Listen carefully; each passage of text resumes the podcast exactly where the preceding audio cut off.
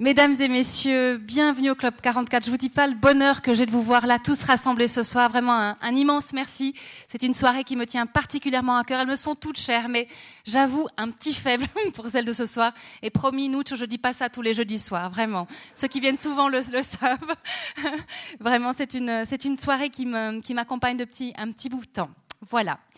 Euh, je me permets de vous annoncer nos prochains rendez-vous parce qu'on a la chance de faire beaucoup de belles choses ici. Et le prochain, c'est imminent, c'est ce samedi.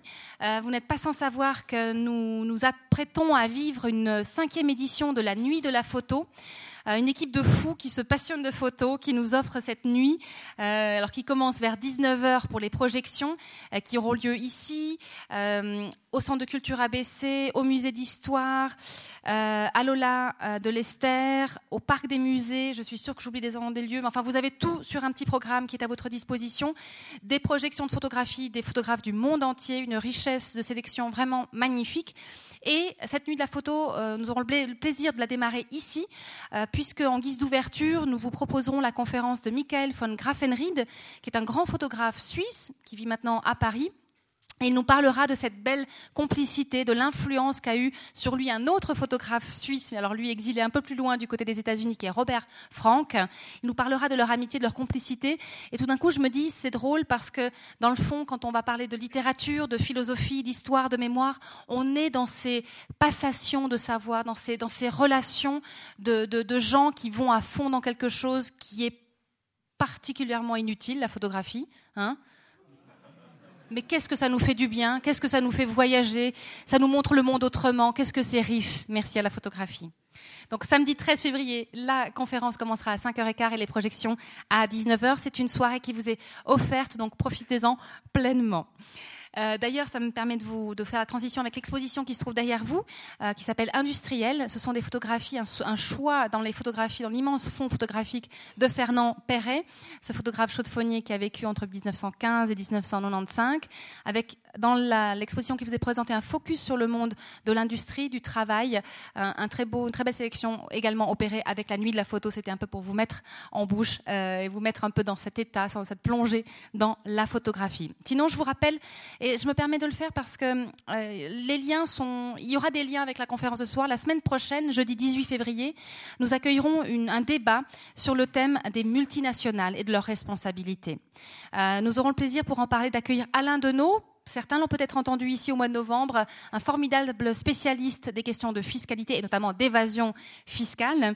Euh, il sera aux côtés de Didier Berbera, parlementaire de Châtelois à Berne, aux côtés de Pierre-Olivier Chave, un, entrepreneur important dans la région, visionnaire, et puis également Chantal Payer de l'association Pain pour le prochain, qui avait notamment euh, dénoncé euh, bah, les agissements de Glencore, cette société suisse qui travaille en Afrique en ne respectant pas toujours ni les droits humains ni l'environnement. Et ce débat sera animé par Catherine Morand de Swissed. Nous verrons qu'il y a des liens avec la soirée de ce soir. J'en viens maintenant à, quelques remerciements. Tout d'abord la librairie La, Méridienne, euh, qui vous a sélectionné à la fois les deux derniers ouvrages en lien avec la conférence de ce soir, à savoir L'utilité de l'inutile de Nuchordne et euh, Une année avec les classiques. Je ne sais plus si c'est le titre définitif. Je ne l'ai pas encore. Je vais, le je vais en faire l'acquisition Une année avec la classique. Voilà. Peut-être il nous en dira quelques mots tout à l'heure. Et quelques-uns quelques-unes des œuvres euh, dont il parle dans l'utilité de l'inutile, des grands classiques, des grands universaux, j'ai envie de dire, de la littérature et de la pensée au niveau mondial. Et je remercie, j'en profite pour remercier la Méridienne parce que ça fait des mois que je lui commande des exemplaires de, de l'utilité de l'inutile et que j'offre. Elle me dit encore un petit inutile, un petit inutile de l'inutile, c'est ça? Merci à la Méridienne beaucoup euh, de m'accompagner dans cette euh, voilà dans tout ça. Je voulais remercier également quelqu'un qui n'est pas là ce soir, qui est Loris Petris, qui est professeur à l'université de Neuchâtel. C'est lui qui m'a permis de rencontrer et d'entendre pour la première fois Nuccio Ordine J'en profite également pour excuser Michel Jeanneret, éminent spécialiste de la littérature de la Renaissance, qui ne pouvait pas être avec nous, ainsi que Bertrand Kiffer, qui est quelqu'un qu'on a accueilli plusieurs fois ici, et que, pas le hasard, mais qui a signé un très beau compte rendu euh, du livre dont il sera question ce soir.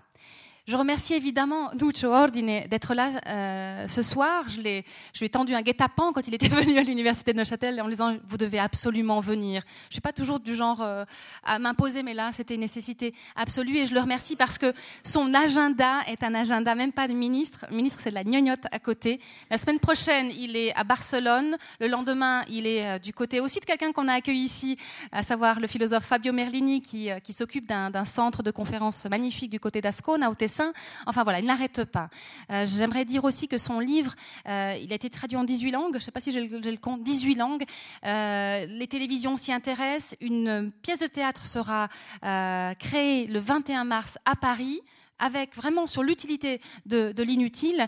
Bref, ce succès planétaire, je crois qu'il ne faut pas avoir peur des mots, moi me fait très plaisir. Et quand je vous vois si nombreux ce soir pour parler de choses inutiles, je vous jure que ça fait du bien. Vraiment, ça me fait très très plaisir parce que effectivement, depuis qu'on m'a mis le nez là-dedans, et je remercie à qui de droit sans dire son nom. Euh, tout d'un coup, j'ai senti qu'il y avait quelque chose qui était très lié à ce qui nous anime ici au Club 44.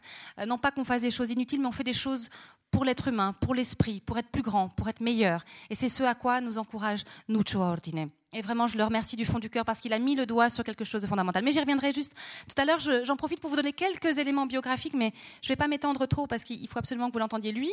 Je rappellerai simplement qu'il, moi c'est pas très intéressant, il enseigne la littérature italienne à l'université de Calabre. Il est spécialiste notamment de Giordano Bruno et de la Renaissance. Il est visiting professeur dans diverses universités européennes, dont l'Université Paris 4 Sorbonne ou encore Max Planck Institut à Berlin. Il a publié de nombreux ouvrages aux éditions des Belles Lettres, euh, dont Le mystère de l'âne, Le rendez-vous des savoirs et l'utilité de l'inutile, justement, et Une année avec les classiques. Il y dirige aussi euh, deux collections, si je ne me trompe pas.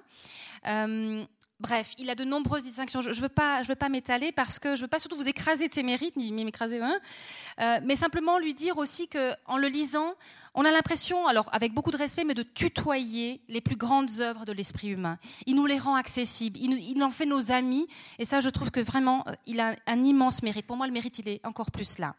Euh, voilà. On a parlé il y a quelques semaines, on a accueilli Bernard Stiegler et il nous parlait de l'incalculable.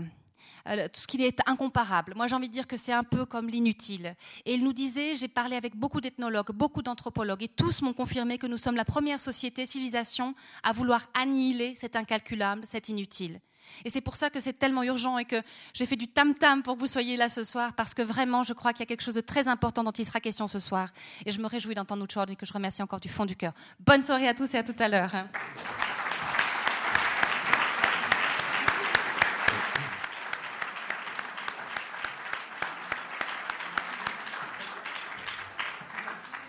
Bonsoir, bonsoir. Écoutez, euh, vous avez bien compris pourquoi je suis là. Hein.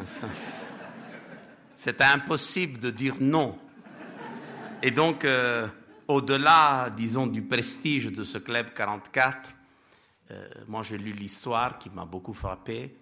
Et pour moi, c'est un grand plaisir d'être ici, grâce, bien sûr, à Marie-Thérèse qui, qui a fait comme vous avez vu, un effort énorme pour me faire casser 25 engagements sur mon agenda, elle m'a invité ici. Mais je suis là avec un grand plaisir.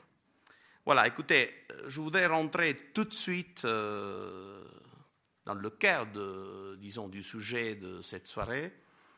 Et d'abord, euh, je vous prie de m'excuser euh, si je dois assassiner la langue de Ronsard, parce que je ne peux pas faire autrement. Donc, euh, oui, parce qu'un ami m'a dit tu vas parler en Suisse contre le profit. Alors là, c'est une, une entreprise très difficile. Mais euh, je voudrais tout de suite vous rassurer, c'est-à-dire ce livre, ce n'est pas un livre contre le profit. Ce livre, c'est un livre contre le profit, parce que moi, moi je considère le profit comme une chose légitime. Quand le profit est le moyen et non une fin en soi. Si le profit devient une fin en soi, une raison de vie, alors c'est une catastrophe. Adam Smith lui-même, souvent mal compris par ses propres disciples, était conscient de la différence qu'il y a entre l'avidité égoïste, dépourvue de moralité, et de l'autre côté la prudence avec laquelle l'individu vertueux recherche son intérêt. Et l'avidité égoïste, au lieu de servir la croissance de l'humanité, si le profit devient profit pour le profit, quand il s'affranchit de toute obligation sociale et éthique, peut, du fait même de son caractère prédateur, entraîner la destruction de la civilisation et de l'entreprise même. Vous avez sous les yeux le résultat d'un scandale mondial de Volkswagen, c'est-à-dire l'avidité de gagner plus. Donc ils ont essayé de, faire un, comment dire, de tricher sur le truc de l'écologie, sur les moteurs. Quel est le résultat? Que la plus grande entreprise de voitures aujourd'hui risque de faire faillite. Parce que là, on commence toute une série de procès et c'est des millions, des milliards et des milliards d'euros qu'il faut payer. Et ça, c'était l'avidité de gagner plus. Il aurait fallu lire un petit morceau de, de Bundenbrock de Thomas Mann. Dans, vous savez, Thomas Mann, dans ce fabuleux roman, parle au fond du déclin du commerce. C'est-à-dire qu'une famille, la famille Bundenbrock, qui euh, avait travaillé pendant quatre générations. Euh, à un moment donné, il y a la fête et le dernier de cette famille, Thomas, est en train de préparer, euh, disons, la cérémonie. Sa sœur lui fait cadeau du motto que le grand-père avait donné à l'entreprise. C'était lequel le motto Mon fils, tu fais tous les jours des affaires mais il faut faire les affaires qui te font dormir tranquille la nuit. Ça, c'est une règle que la rapacité aujourd'hui ne respecte plus. Donc, euh, ici, j'ai voulu réfléchir sur l'idée d'une utilité de ces savoirs dont la valeur essentielle est complètement détachée de toute finalité utilitaire. Nous avons des savoirs, comme vous savez bien, par nature gratuits, désintéressés et éloignés de toute obligation pratique, qui peuvent jouer un rôle fondamental dans la formation de l'esprit et dans l'élévation du niveau de civisme et de civilisation de l'humanité. Dans cette perspective, je considère alors comme utile tout ce que nous aide à devenir meilleurs. Mais aujourd'hui, vous le savez bien, la logique du profit est en train de détruire ces institutions, l'école, l'université, les centres de recherche, les musées, les bibliothèques, ces disciplines, les disciplines humanistes, la recherche scientifique de base, dont la valeur devrait ne résider que dans le savoir pour le savoir, c'est-à-dire d'un savoir indépendant du profit. Bien sûr, les musées ou les sites archéologiques peuvent aussi très souvent dégager des bénéfices considérables. Mais leur existence même ne saurait être subordonnée au montant de leurs recettes.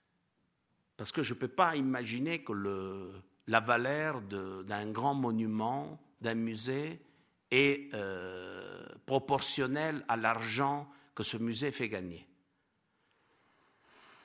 Je pense que la vie d'un musée ou d'un chantier de fouilles archéologiques est un trésor que la collectivité doit jalousement préserver à tout prix. Nous l'avons vu avec les actes de barbarie euh, en Syrie. Nous avons vu des fous euh, euh, fondamentalistes détruire des monuments qui sont, comment dire, un bien de l'humanité. Eh bien, je n'ai pas vu les grandes puissances du monde se mobiliser pour défendre les monuments.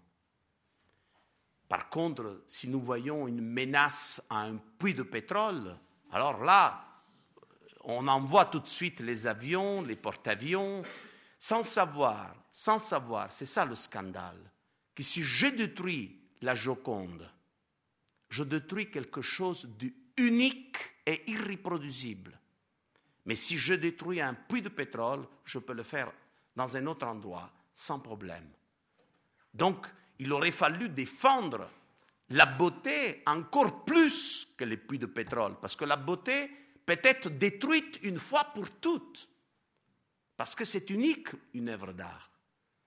Eh bien, ce n'est pas ça l'esprit, comme vous voyez, qui domine maintenant dans les choix des gouvernements et des puissances mondiales. Eh bien, voilà, pourquoi il n'est pas vrai qu'en temps de crise économique, tout soit permis. Parce que vous savez, maintenant, euh, on fait toute une série de lois en Europe pour enlever les droits aux travailleurs, pour faire toute une série de choses. Euh, comment on commence à détruire le système de la, euh, comment dire, de l'assistance sociale, médicale et tout. Eh bien, je ne crois pas que la variation du spread, comme on dit, puisse justifier l'écrasement systématique des savoirs inutiles, soi-disant inutiles, et de l'autre côté de toute une série de conquêtes que les hommes ont fait pendant des années et des années. Le rouleau compresseur de la rigueur et de la réduction des dépenses épargne paradoxalement la corruption galopante vous savez qu'en Italie, on dépense 70 milliards d'euros par an à cause de la corruption. Et comment un gouvernement peut dire on n'a pas d'argent pour les écoles? 70 milliards d'euros. Et ce sont des gens qu'à la place d'être des, euh, comment dire, euh, euh, des fonctionnaires d'État qui essayent de défendre l'État, il vend les biens de l'État pour euh, gagner euh, et augmenter euh, son propre compte privé en banque. Il n'est pas possible il n'est plus possible, je pense, d'ignorer la destruction systématique de toute forme d'humanité et de solidarité. À l'instar de Shylock, vous vous rappelez Shylock dans Le Marchand de Venise. Les banques et les créanciers réclament impitoyablement, jour par jour, une livre de chair aux débiteurs qui ne peut pas les rembourser. En transformant les hommes en marchandises et en argent, ce mécanisme économique a créé un monstre sans pitié qui finira pour ôter tout espoir même aux générations futures. Nous avons assisté euh, dans les derniers temps aux efforts hypocrites pour empêcher une sortie de la Grèce hors de l'Europe. Mais comme vous savez, un jour peut-être euh, la sortie de l'Italie, de l'Espagne, du Portugal, d'autres pays qui ont le même problème de la Grèce, selon lequel le prix à payer euh, serait encore plus grand que celui provoqué par une défaut de remboursement de la dette. Donc ce n'est pas l'expression d'une authentique culture politique fondée sur l'idée qu'une Europe privée de la Grèce serait inconcevable, étant donné le vieil enracinement des savoirs euh, occidentaux dans la langue et la civilisation grecque m'a toujours frappé une phrase très belle que j'ai lue dans un livre magnifique qui est euh, Les Mémoires d'Adrien de Marguerite Yourcenar, où à un moment donné, Adrien dit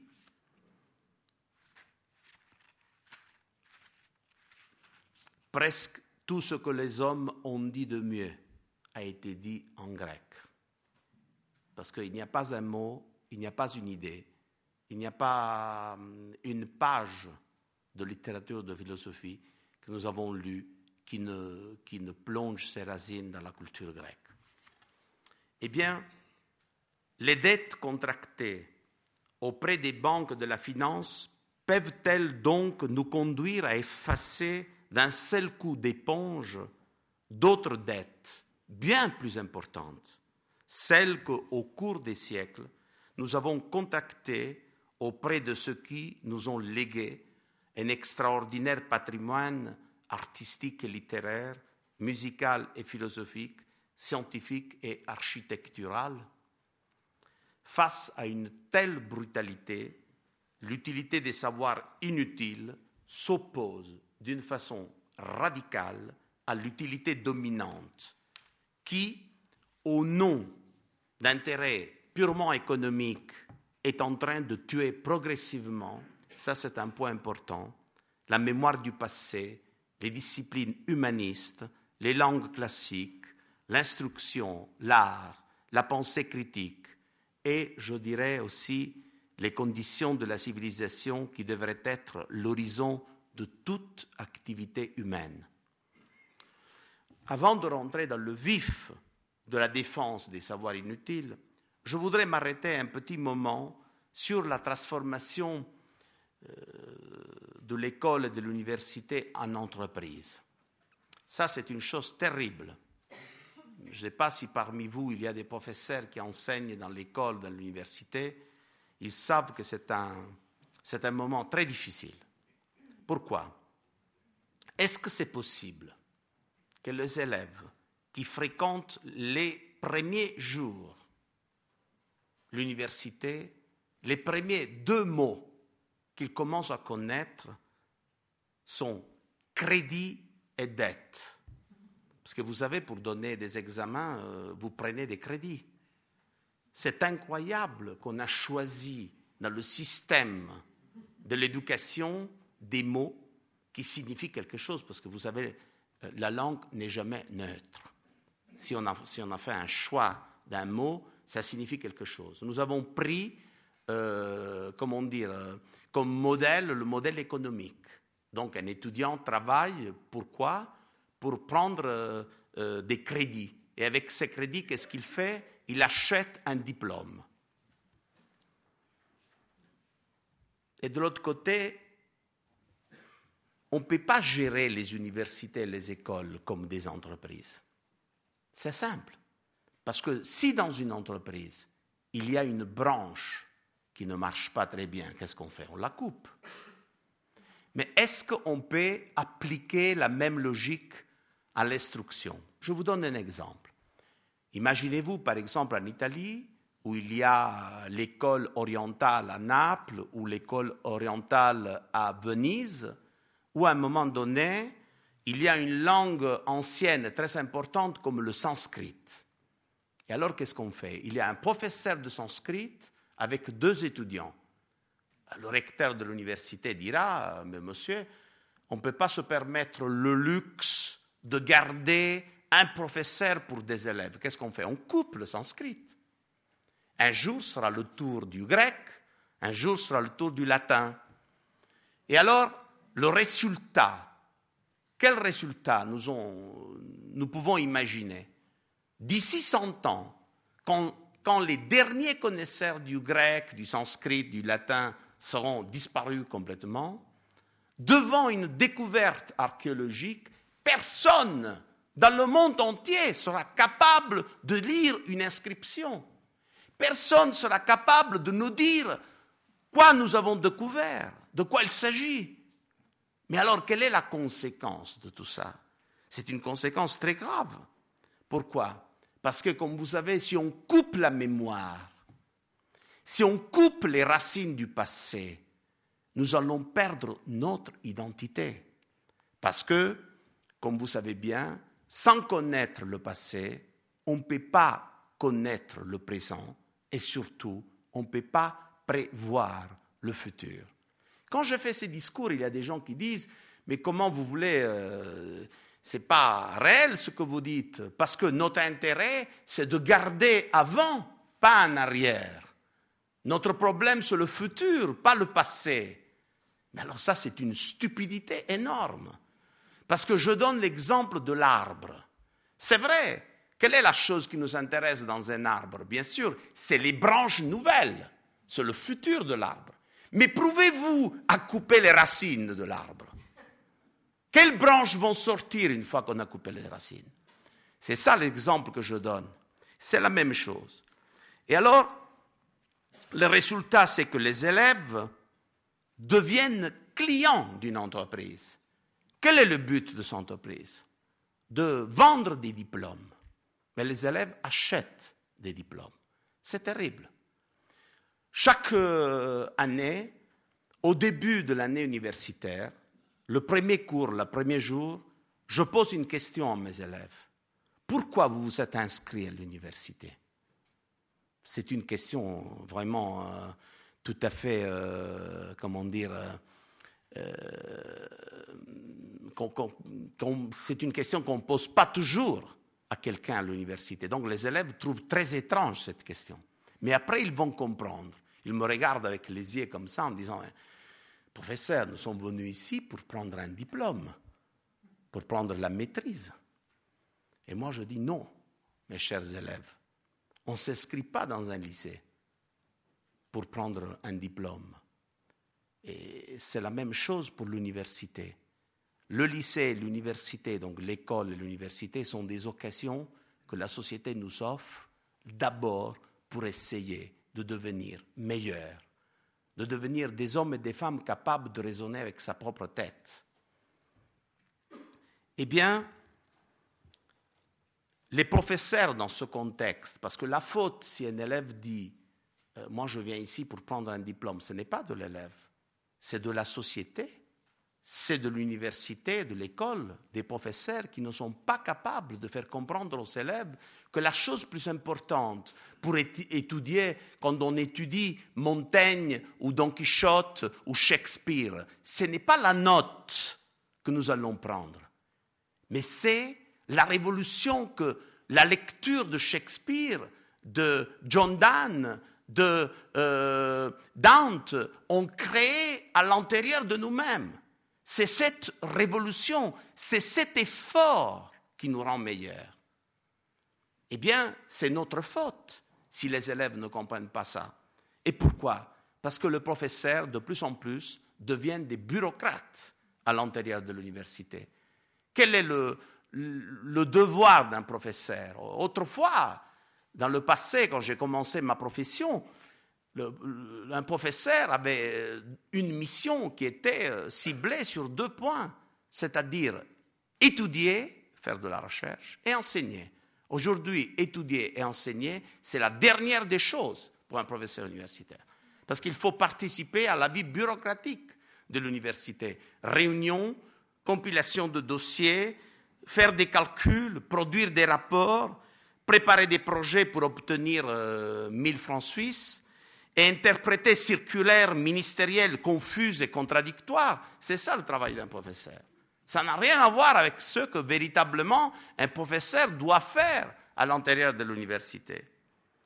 Et le fait même d'étudier, parce que le professeur oublie souvent qu'un bon professeur est avant tout un infatigable étudiant. Parce que si on oublie qu'un professeur est un étudiant permanent, parce qu'un professeur qui a renoncé à étudier, c'est un ignorant.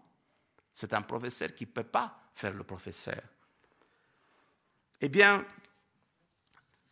donc, euh, l'autre question, c'est qu'on insiste beaucoup sur le caractère professionnalisant de l'instruction. Vous savez, en Italie, il y a eu une récente réforme, on l'appelait la bonne école, la buona scuola. Eh bien, on demande à un élève euh, de l'école moyenne déjà quel est le métier que tu, que tu vises. Parce que ton cours, donc les écoles supérieures et l'université, doit être ciblé sur la base du métier et de, comment dire, euh, l'opportunité que le marché va te donner. Alors, mais ça, c'est détruire et corrompre les élèves très jeune. Un élève à 13 ans, 14 ans ne doit pas penser à l'argent, ne doit pas penser à une profession, il doit penser à lui-même, à sa culture, à sa façon de devenir un homme, une femme capable de raisonner dans la liberté avec sa tête. C'est ça la chose, le but fondamental de l'école, de l'instruction et de l'université. Eh bien, je pense que favoriser exclusivement la professionnalisation des étudiants nous fait courir un risque terrible, nous fait perdre de vue la dimension universaliste de la fonction éducative de l'instruction. Et de l'autre côté, on peut savoir, tout, le monde le sait, aucun métier, aucun métier ne saurait être exercé en toute conscience si les compétences techniques qu'il requiert ne sont pas subordonnées à une formation culturelle plus vaste et plus universelle. Le même discours vaut dans le domaine de la recherche scientifique. C'est pour ça que j'ai voulu faire traduire euh, à la fin de mon livre un essai d'un grand euh, médecin fondateur d'une institution puissante. C'est l'Institute for Advanced Study de Princeton. C'est l'institution où il y avait des gens comme Einstein, des gens comme Oppenheimer, des gens comme Gödel, c'est-à-dire les gens qui ont créé les grandes révolutions dans le XXe siècle. Eh bien, quel est le but de l'Institute for Advanced Studies? Vous venez chez nous, on vous donne de l'argent, on vous donne un bureau, et vous réfléchissez tranquillement, sans aucune, euh, subordination de la recherche à l'utilitarisme c'est-à-dire à apporter nécessairement un résultat pour le marché. C'est là que les grandes découvertes sont venues. Quand je pose la question à mes élèves, euh, qui a inventé la radio? Mes élèves répondent tout de suite euh, Marconi. Mais les élèves ne savent pas que Marconi n'aurait inventé rien sans les travaux précédents de deux fous qui se nommaient euh, Hertz et Maxwell. Pourquoi? Parce que sans les travaux théoriques de Hertz et Maxwell sur les ondes électromagnétiques, Marconi n'aurait pas eu la base pour faire son travail. Mais si quelqu'un aurait posé la question à cette époque-là à Hertz et à Maxwell, à quoi sert ce que vous êtes en train de faire? Ils auraient répondu d'une façon authentique à rien c'est une curiosité, ça sert seulement pour connaître. Aujourd'hui, on donne de l'argent seulement, seulement pour la recherche qu'on appelle appliquée, c'est-à-dire la recherche que donne un produit pour le marché. Bien sûr, cette recherche fait progresser, la science, mais les grandes révolutions, je peux vous rassurer, nous, on les peut avoir seulement si on cultive, soi-disant, l'inutile, c'est-à-dire quelque chose qui n'est pas finalisé tout de suite à la création d'un produit. Je vous donne encore un autre exemple. Dans les années 50, en Angleterre, un, personnage important du, ministère de la Recherche scientifique donne une conférence de presse. Et il dit, vous savez, nous avons financé dans les derniers temps sur 100 euh, euh, projets, 99 projets de euh, recherche appliquée.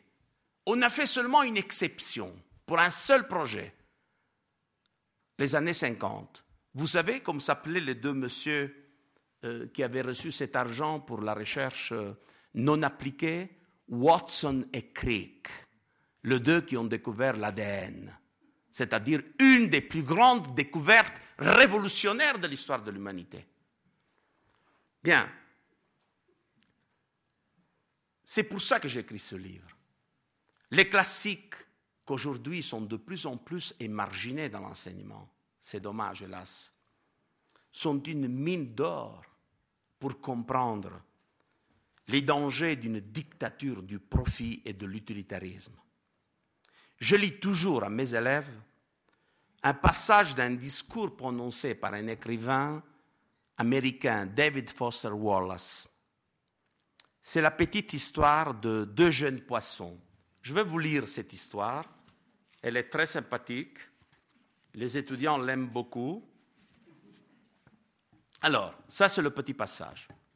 C'est l'histoire de deux jeunes poissons qui nagent et croisent le chemin d'un poisson plus âgé, qui leur fait signe de la tête et leur dit Salut les garçons, l'eau est bonne. Les deux jeunes poissons nagent encore un moment, puis l'un regarde l'autre et fait Tu sais ce que c'est toi, l'eau? Et alors, euh, quelle est la morale de cette petite histoire? C'est euh, le même, euh, le même écrivain qui nous dit La morale est simple. La morale immédiate de cette histoire, c'est tout simplement que les réalités les plus évidentes, les plus omniprésentes et les plus importantes sont souvent les plus difficiles à voir et à exprimer. Nous sommes tous comme les deux petits poissons. Nous vivons dans l'eau de la culture. Nous vivons dans l'eau et dans le besoin de nourrir l'esprit. Mais nous ne savons pas qu'est-ce que c'est l'eau, c'est-à-dire la chose qui nous donne véritablement la vie. Nous avons perdu de vue ça. Et, nous n'avons pas conscience que la littérature et les savoirs humanistes, la culture et l'instruction constituent le liquide amniotique idéal dans lequel seulement les idées de démocratie, de liberté, de justice, d'égalité, de tolérance, de solidarité, de bien commun peuvent se développer avec vigueur. Sans l'eau de la culture, ces choses-là, nous allons les perdre petit à petit. La métaphore des poissons revient encore dans un autre passage que les étudiants aiment beaucoup et que j'aime lire chaque année. C'est un roman qui a fait rêver euh, nombreuses générations. Parmi vous, sûrement, il y a des gens qui l'ont lu et qui l'ont aimé. Je parle de Cent ans de solitude de Gabriel Garcia Marquez. Vous connaissez l'histoire. C'est le grand colonel Aureliano Buendia qui, après euh, une dizaine de révolutions, il revient à Macondo avec une grande délusion. Il s'enferme dans son petit cabinet et il commence à fabriquer des petits poissons d'or. Qu'est-ce qu'il fait? Il vend les poissons, il gagne des monnaies d'or, il va fondre les monnaies d'or pour construire encore des poissons dans un tour, euh, comment dire, euh, sans fin, où sa mère, femme pratique, Ursula, se pose la question, mais mon fils, quel est ton, ton l'argent que tu gagnes? Où est-il? Je vais vous, vous montrer la réponse de Gabriel Garcia Marquez. Avec son impitoyable sens pratique, elle, Ursula, ne pouvait pas comprendre le commerce du colonel, lequel échangeait ses petits poissons contre des pièces d'or, puis transformait les pièces d'or en petits poissons, et ainsi de suite, si bien qu'il devait travailler davantage chaque fois qu'il vendait plus, afin de satisfaire ce cercle vicieux particulièrement exaspérant. En vérité, ce n'était pas le commerce qui l'intéressait, mais le travail. C'est la joie de créer et de faire quelque chose. C'est à travers ces petits morceaux de littérature que les élèves peuvent comprendre qu'il ne faut pas lire Montaigne pour prendre une note, mais qu'il faut lire Montaigne parce que Montaigne mérite lui-même d'être lu. Et que c'est un cadeau que la littérature et la philosophie nous font de nous faire devenir meilleurs à travers ces lectures. Eh bien, dans mon livre, il y a aussi une autre image très belle qui peut expliquer l'importance de l'inutile. C'est l'image des fleurs. Nous tous aimons les fleurs. Eh bien, il y a un passage très beau de Théophile Gautier, auteur aujourd'hui très peu connu. C'est dommage. Mais si je vous dis que un grand poète révolutionnaire de la modernité, Charles Baudelaire, dédie les fleurs du mal justement à Théophile Gautier, alors là, vous allez dresser les oreilles. Parce que quand même, c'est un texte, c'est un texte fondamental. Eh bien, Théophile Gautier, dans une préface à un de ses romans, Mademoiselle de Maupin, il écrit une chose très belle. Les choses plus belles de la vie ne sont pourtant pas considérées comme indispensables. Je vais vous lire ce petit morceau. Rien de ce qui est beau n'est indispensable à la vie. On supprimerait les fleurs, le monde n'en souffrirait pas matériellement. Qui voudrait cependant qu'il n'y ait plus de fleurs? Je renoncerais plutôt aux pommes de terre qu'aux roses. Et je crois qu'il n'y a qu'un utilitaire au monde capable d'arracher une plate-bande de tulipes pour y planter des choux. Donc, euh, c'est très efficace, ce petit passage de Théophile Gautier. Mais c'est précisément dans la découverte de l'inutile que l'écrivain japonais Okakuro Kakuzo, dans un livre très beau, le livre du thé, situe le déclic qui marque le passage de la feritas à l'humanitas, c'est-à-dire de l'homme bête à l'homme homme. En offrant la première guirlande de fleurs à sa compagne, l'homme primitif a transcendé la brute par ce geste qui élevait au-dessus des nécessités grossières de la nature. Il est devenu humain en percevant l'usage subtil de l'inutile. Il est entré dans le royaume de l'art. Comme vous voyez, c'est des petits textes, mais ils sont d'une densité, d'une beauté et d'une clarté, parce que c'est ça la force de la littérature. Il suffit lire, il suffit de lire un passage de Ionesco, le grand euh, metteur en scène, le grand écrivain, pour comprendre la folie d'une humanité désemparée, ayant perdu le sens de la vie. C'est étonnant ce passage que je vais vous lire, et c'est un passage où euh, Ionesco, excusez-moi,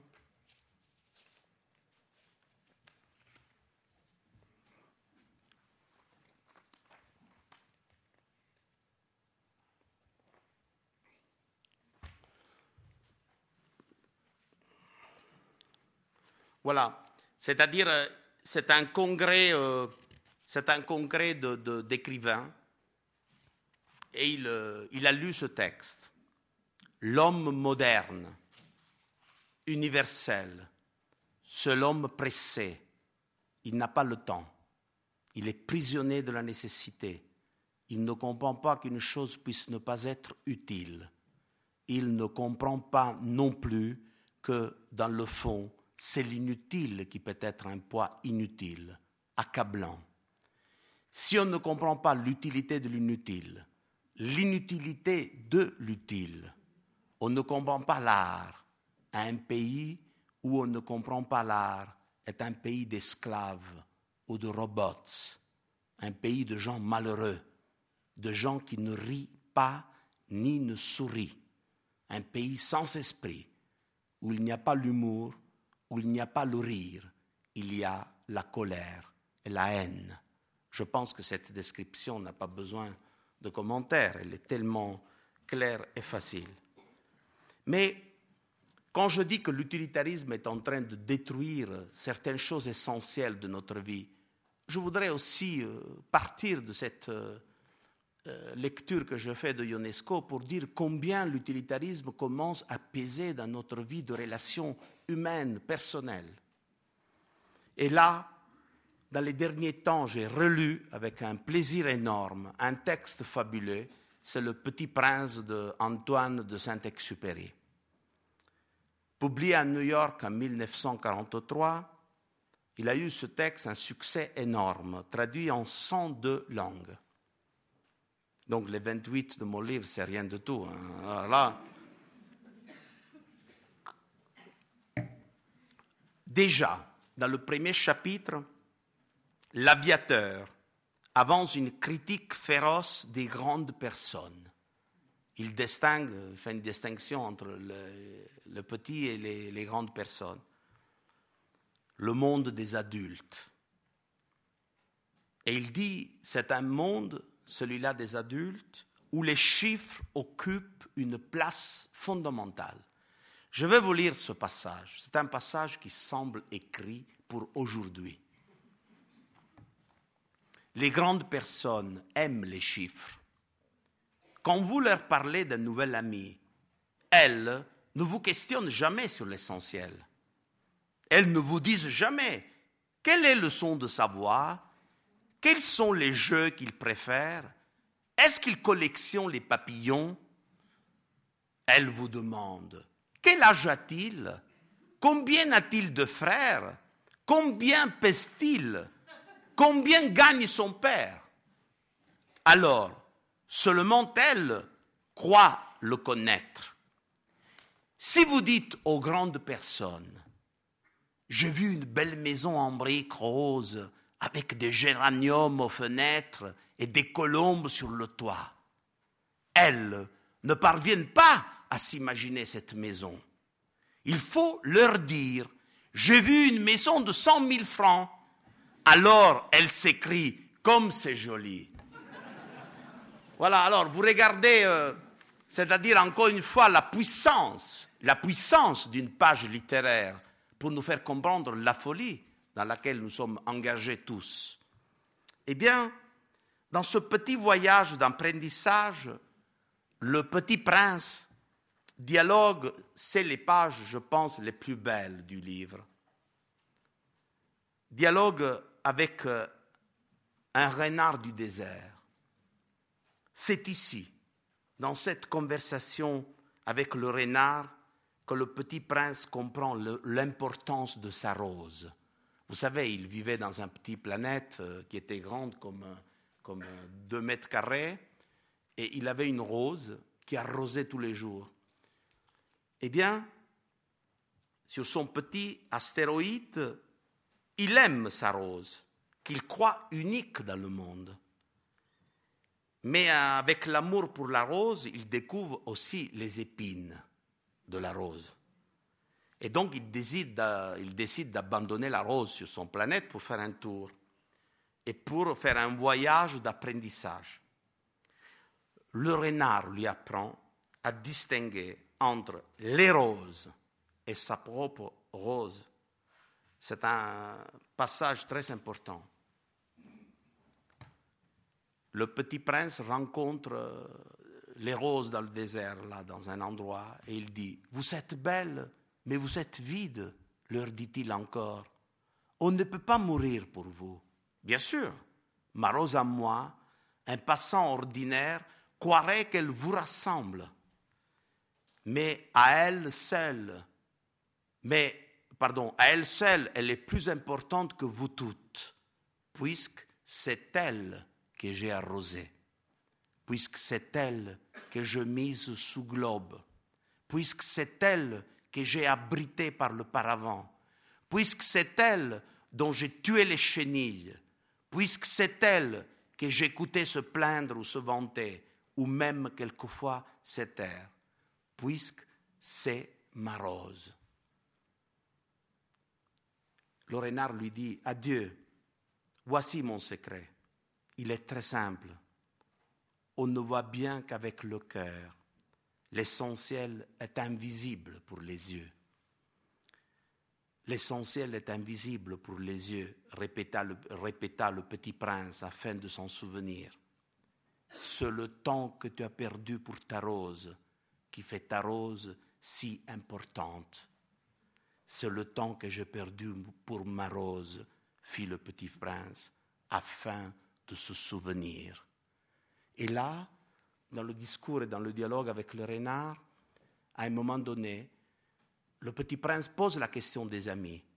Et le renard lui dit, tu sais, les hommes sont habitués à acheter des choses déjà faites. Quel est le problème aujourd'hui? Qu'il n'y a pas marchand d'amis.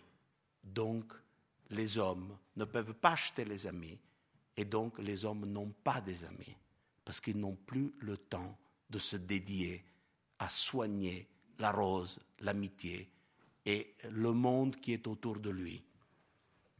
Eh bien, Tocqueville, dans son fameux texte sur la démocratie en Amérique, nous met sur la vie. Il faut distinguer, nous dit, l'amour désintéressé pour la connaissance et le désir d'utiliser les connaissances. C'est deux choses différentes. Dans une société où on dédie notre temps seulement aux activités qui visent au profit, les hommes finissent par aimer que les beautés faciles. J'aime beaucoup ce mot, les beautés faciles. Qu'est-ce que c'est une beauté facile?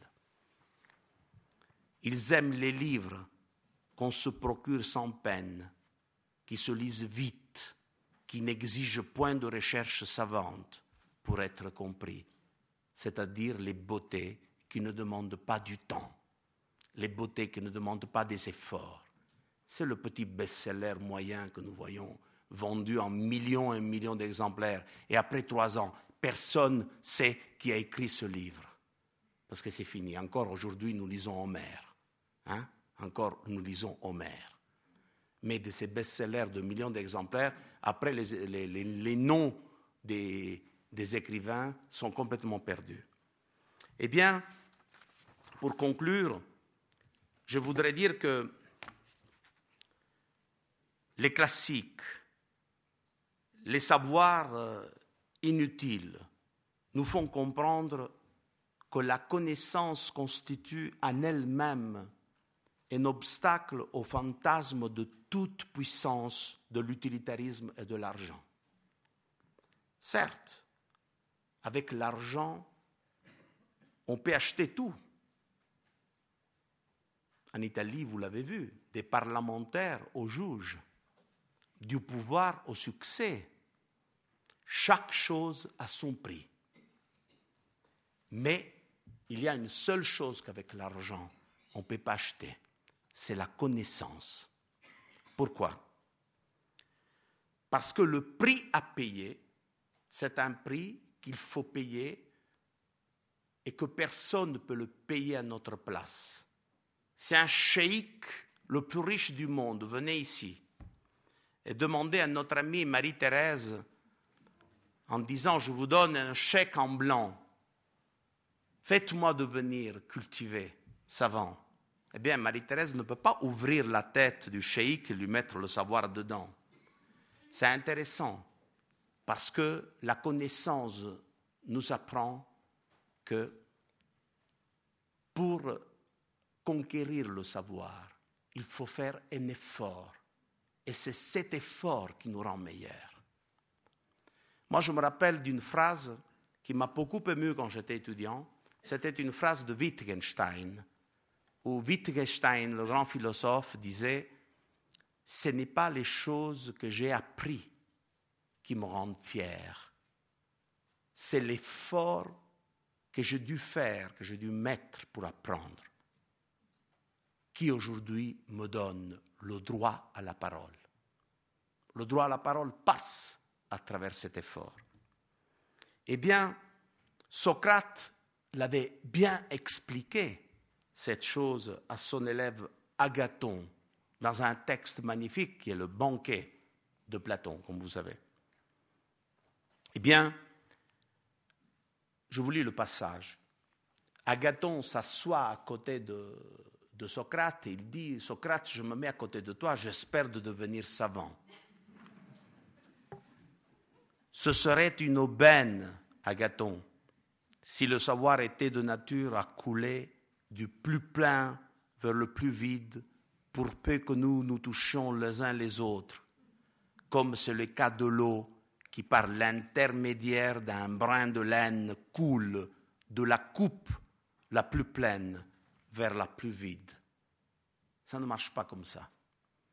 C'est ça le désastre aujourd'hui de les modernes pédagogies que trompent les élèves. Parce que qu'est-ce qu'on fait?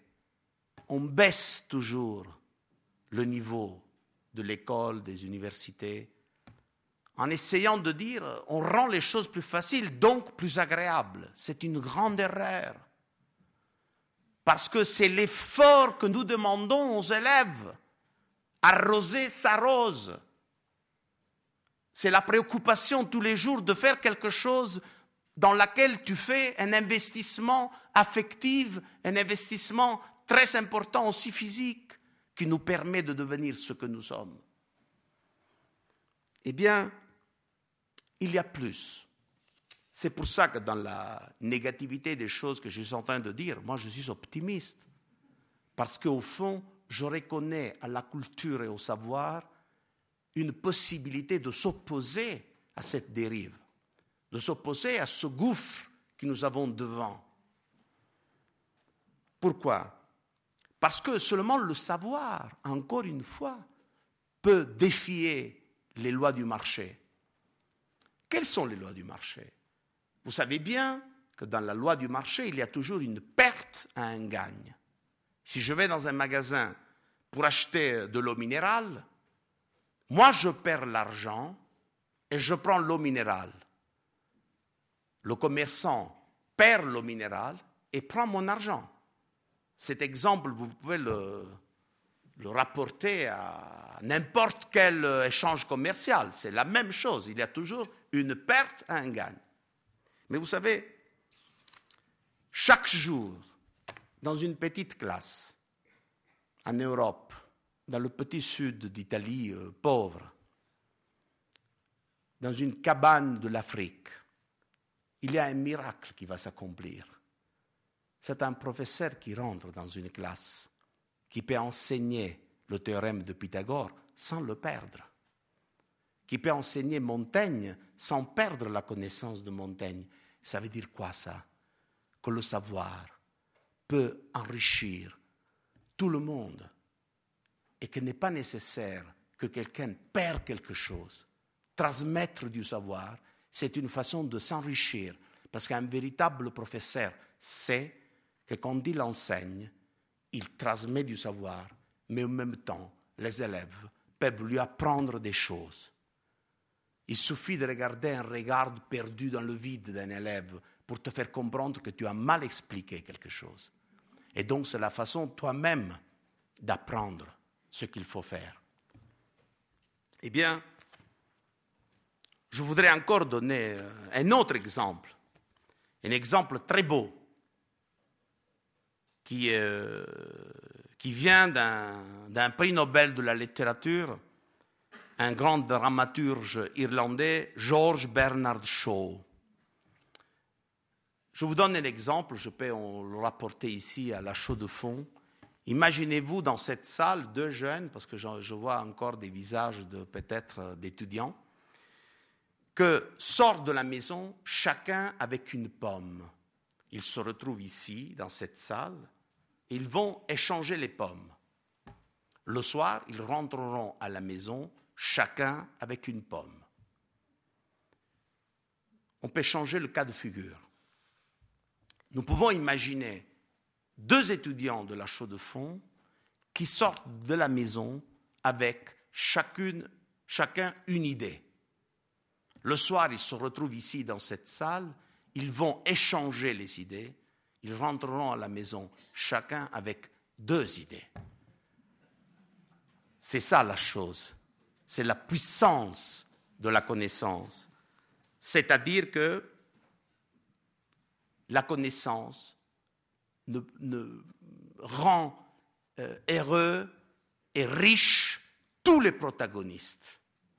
Et donc c'est quelque chose de très positif. Mais il y a une objection, une objection à ce discours.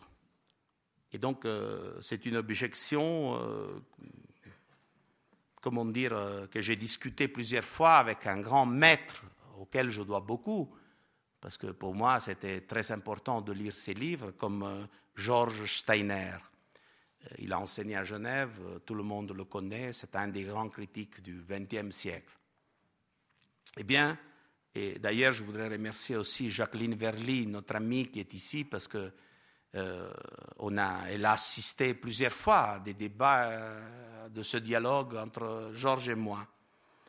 Eh bien, Georges, qui est défenseur des classiques et des valeurs humanistes, il pose une question très sérieuse. Il dit, l'autre culture n'a pas pu parfois créer une barrière contre la barbarie du XXe siècle. C'est vrai.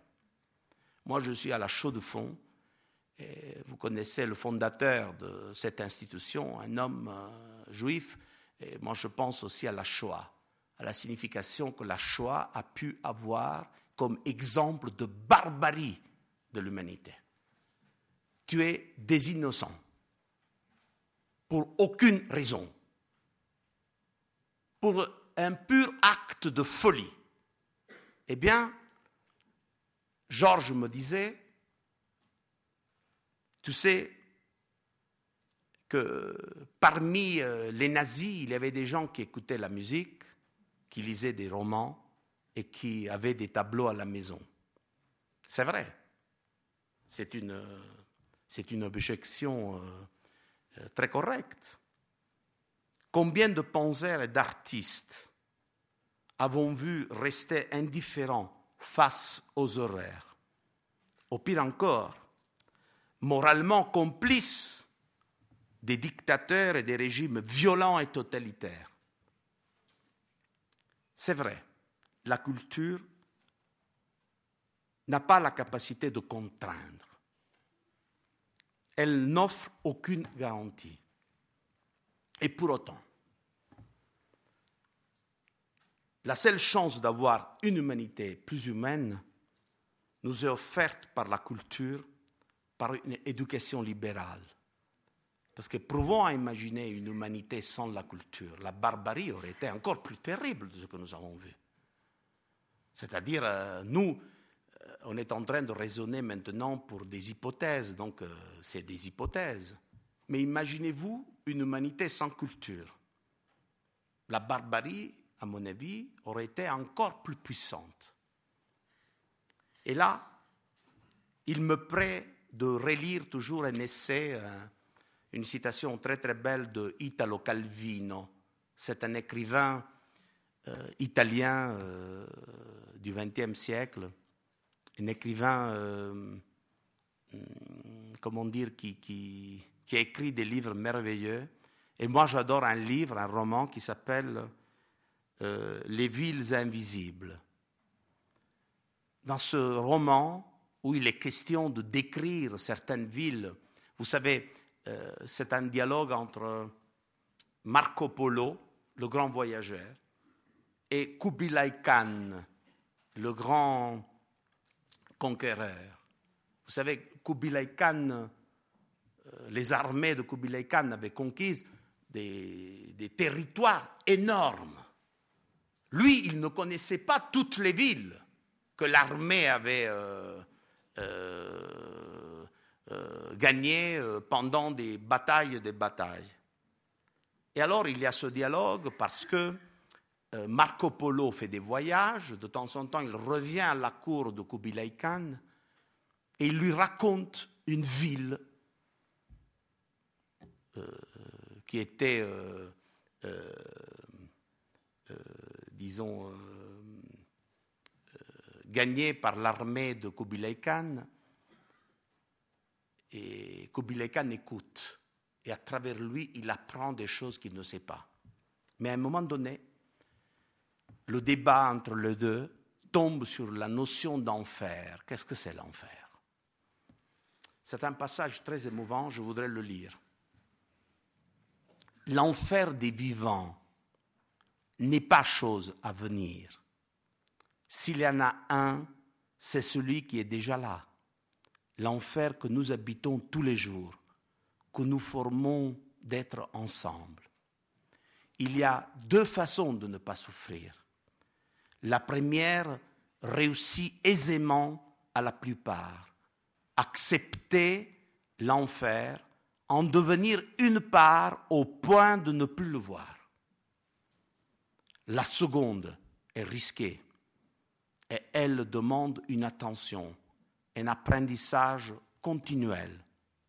Chercher et savoir reconnaître qui et quoi, au milieu de l'enfer, n'est pas l'enfer, et le faire durer, et lui faire place. Moi, je pense que les classiques, je pense que la littérature, la musique, les savoirs soi-disant inutiles, sont la petite lumière que nous avons dans l'enfer pour nous guider dans les moments difficiles. Victor Hugo a tenu un discours à l'Assemblée constituante à Paris le 10 novembre 1848. Dans ce discours, Victor Hugo, d'abord ce discours semble écrit pour aujourd'hui, c'est-à-dire il faut vraiment euh, lire les passages et se rendre compte que c'est les choses que nous vivons tous les jours. Vous savez qu'en Italie, un ministre de la Culture a affirmé con la cultura non si mangia, c'est-à-dire avec la culture on ne peut pas se nourrir, donc euh, c'est des choses inutiles qui ne servent à rien. C'est un ministre, euh, euh, pas de la culture, de l'économie. De l'économie, un ministre de la Ligue, de la Ligue italienne. Eh bien, c'est étonnant. Regardez comment Victor Hugo, au XIXe siècle, a répondu à euh, ce ministre d'aujourd'hui.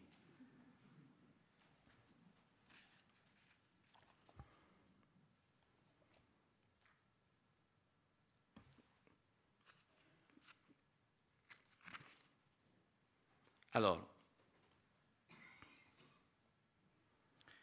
mais si je vais ardemment passionnément le pain de l'ouvrier, le pain du travaillé, qui est mon frère. À côté du pain de la vie, je vais le pain de la pensée, qui est aussi le pain de la vie. Je vais multiplier le pain de l'esprit comme le pain du corps. Il faudrait multiplier les écoles, les chaires, les bibliothèques, les musées, les théâtres, les librairies. Il faudrait multiplier les maisons d'études pour les enfants, les maisons de lecture pour les hommes, tous les, établissements, tous les asiles médite, où l'on médite, où l'on s'instruit, où l'on se recueille, où l'on apprend quelque chose, où l'on devient meilleur. Moi, je pense que c'est un discours d'une grande actualité. Il faudrait le faire comprendre aux politiciens qui aujourd'hui gèrent les affaires de ce monde. Eh bien, c'est à partir de ça que je dis qu'il faut absolument protéger et défendre l'inutile. Quand j'étais jeune, je termine, quand j'étais jeune, j'habitais, euh, euh, comment dire, euh, les logements que l'université donnait aux élèves. Et dans ma chambre, j'avais affiché une phrase très belle de Einstein. Je l'avais lu dans un article. C'est un article que Einstein avait écrit sur le New York Times. Cette phrase a marqué ma vie. Elle m'a accompagné pendant des sacrifices et des sacrifices que j'ai pu faire. Parce que si je vous dis aujourd'hui que c'est important, la culture, c'est parce que sur moi-même je l'ai vécu. Moi, je suis né dans une famille, dans un petit village du sud d'Italie, où mon père et ma mère avaient fait les écoles moyennes seulement. Dans ma maison, il n'y avait pas un livre. Dans mon petit village, il n'y avait pas une bibliothèque, pas une librairie, pas un théâtre, pas un cinéma. C'est seulement la rencontre avec mes professeurs qui ont fait de sorte qu'aujourd'hui je suis ce que je suis.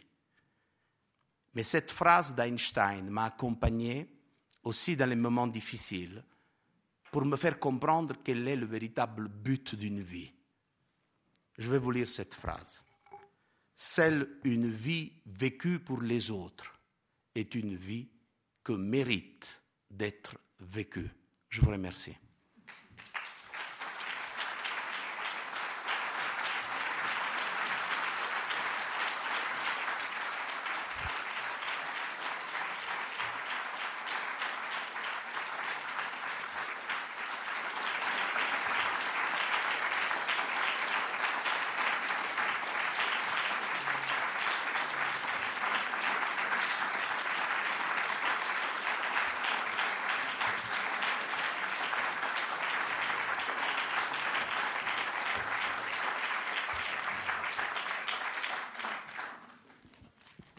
Merci beaucoup à Nucho Ordine pour cette phrase qui est effectivement euh, magnifique et pour sa conférence qui l'est encore plus.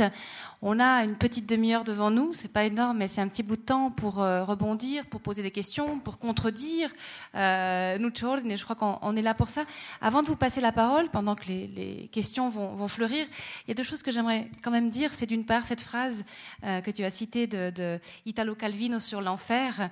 C'est une phrase qui me poursuit aussi parce que j'ai l'impression que modestement ici, avec mes collègues, c'est ce qu'on essaye de faire, de défendre ce qui n'est pas l'enfer et de lui donner une place et de lui faire une place. Et c'est très, euh, on, est des passeurs, on, essaie de faire des liens.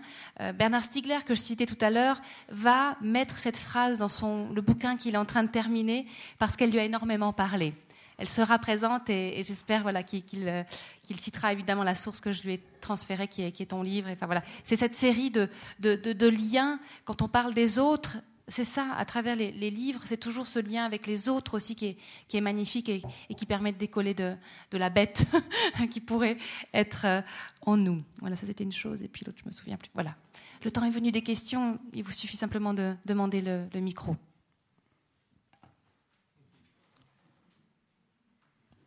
Ah, peut-être. Alors, je démarre.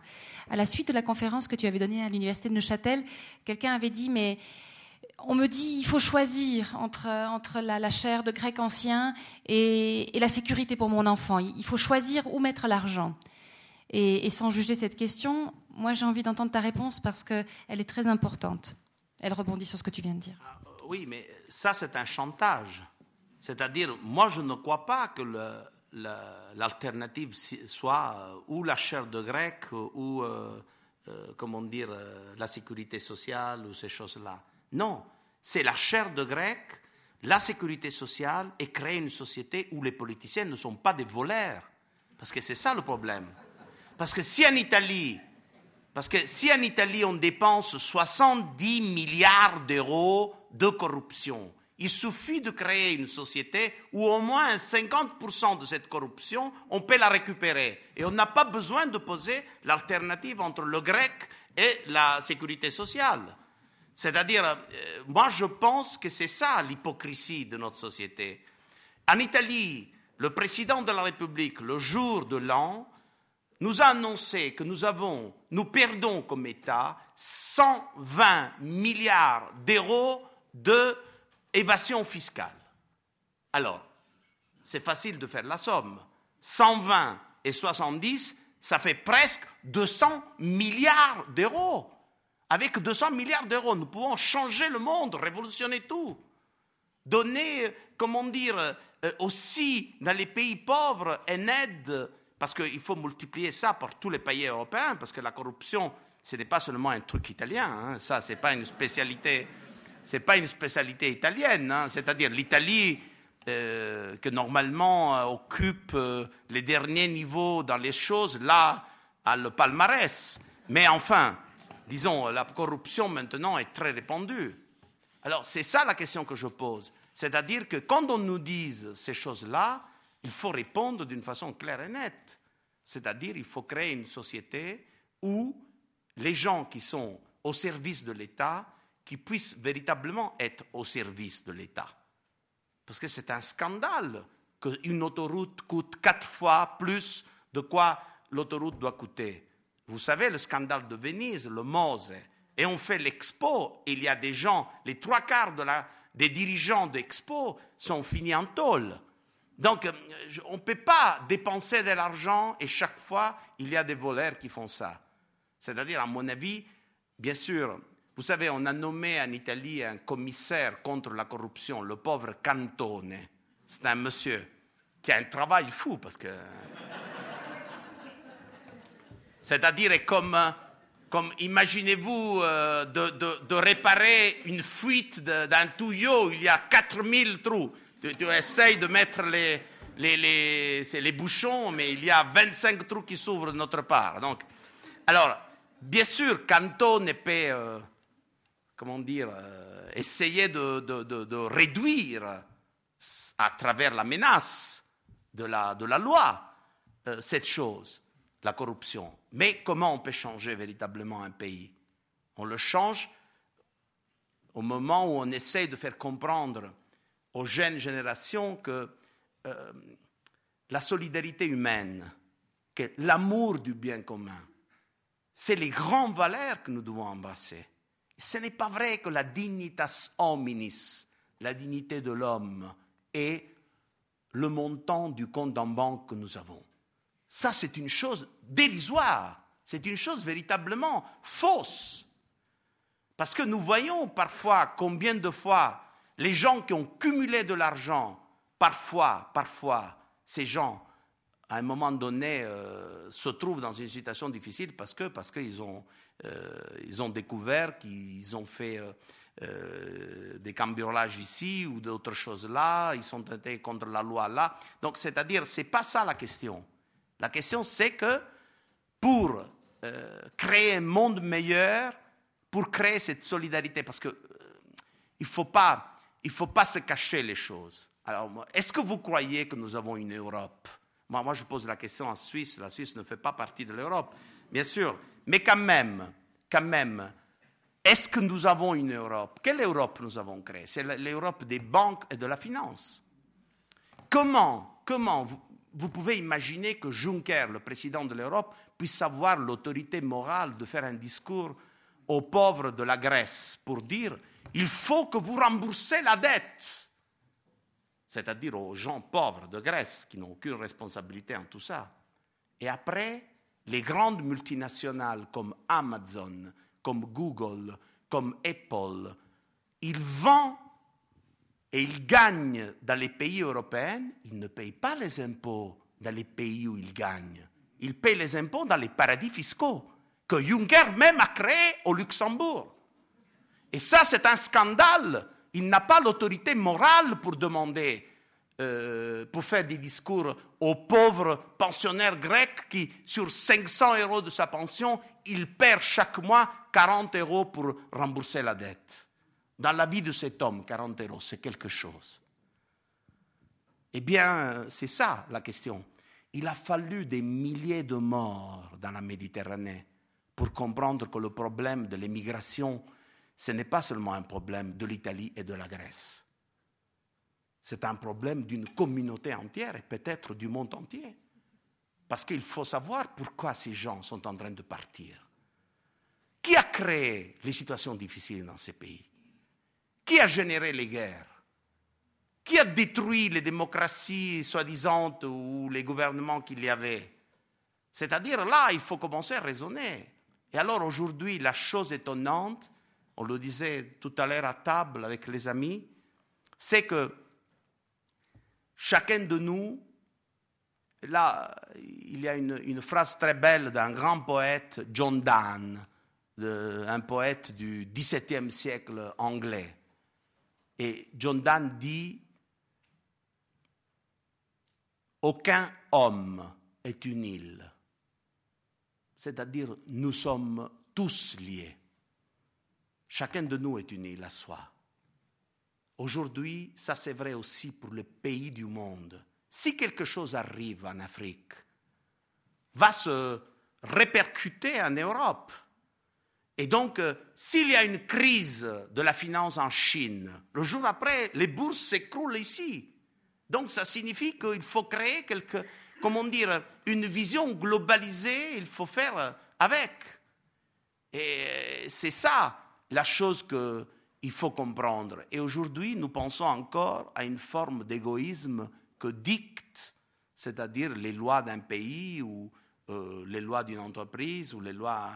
Euh, ça, c'est très grave. Donc, à mon avis, c'est pour ça qu'il faut partir de l'école et de l'université. Si on veut changer les choses, il faut commencer à enseigner aux jeunes. Ce n'est pas vrai que l'argent est la raison d'une vie. L'argent est important, moi, je ne vais pas nier ça, mais je vais dire que c'est plus important d'avoir une dignité, et cette dignité est proportionnelle aux valeurs que nous sommes capables de témoigner jour par jour dans notre vie. Une question ici Oui, merci, bonsoir. Euh, je suis évidemment euh, d'accord avec vous sur la, la, plupart des éléments que vous avez amenés, mais j'aimerais vous poser une question. Vous avez surtout souligner l'importance de tous ces savoirs euh, liés à la philosophie, à l'histoire, à la littérature, des savoirs théorique au fond.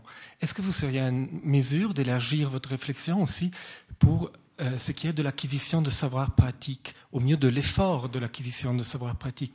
Et je pense notamment pas nécessairement à des savoirs pratiques finalisés directement à l'exercice d'une tâche euh, professionnelle, mais à l'acquisition du, geste, de la beauté du, d'un geste d'un artisan, à, l'expérience qu'on fait dans l'apprentissage des matériaux, ou des choses comme ça. Est-ce que là aussi, le savoir pratique peut entrer dans votre réflexion? Bien sûr, c'est-à-dire que euh, quand vous dites euh, savoir pratique, euh,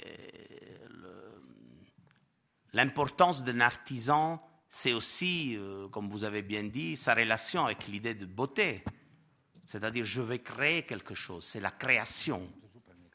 Et la création, la création d'un écrivain et la création d'un potier, on ne peut pas dire que la création de l'écrivain est meilleure.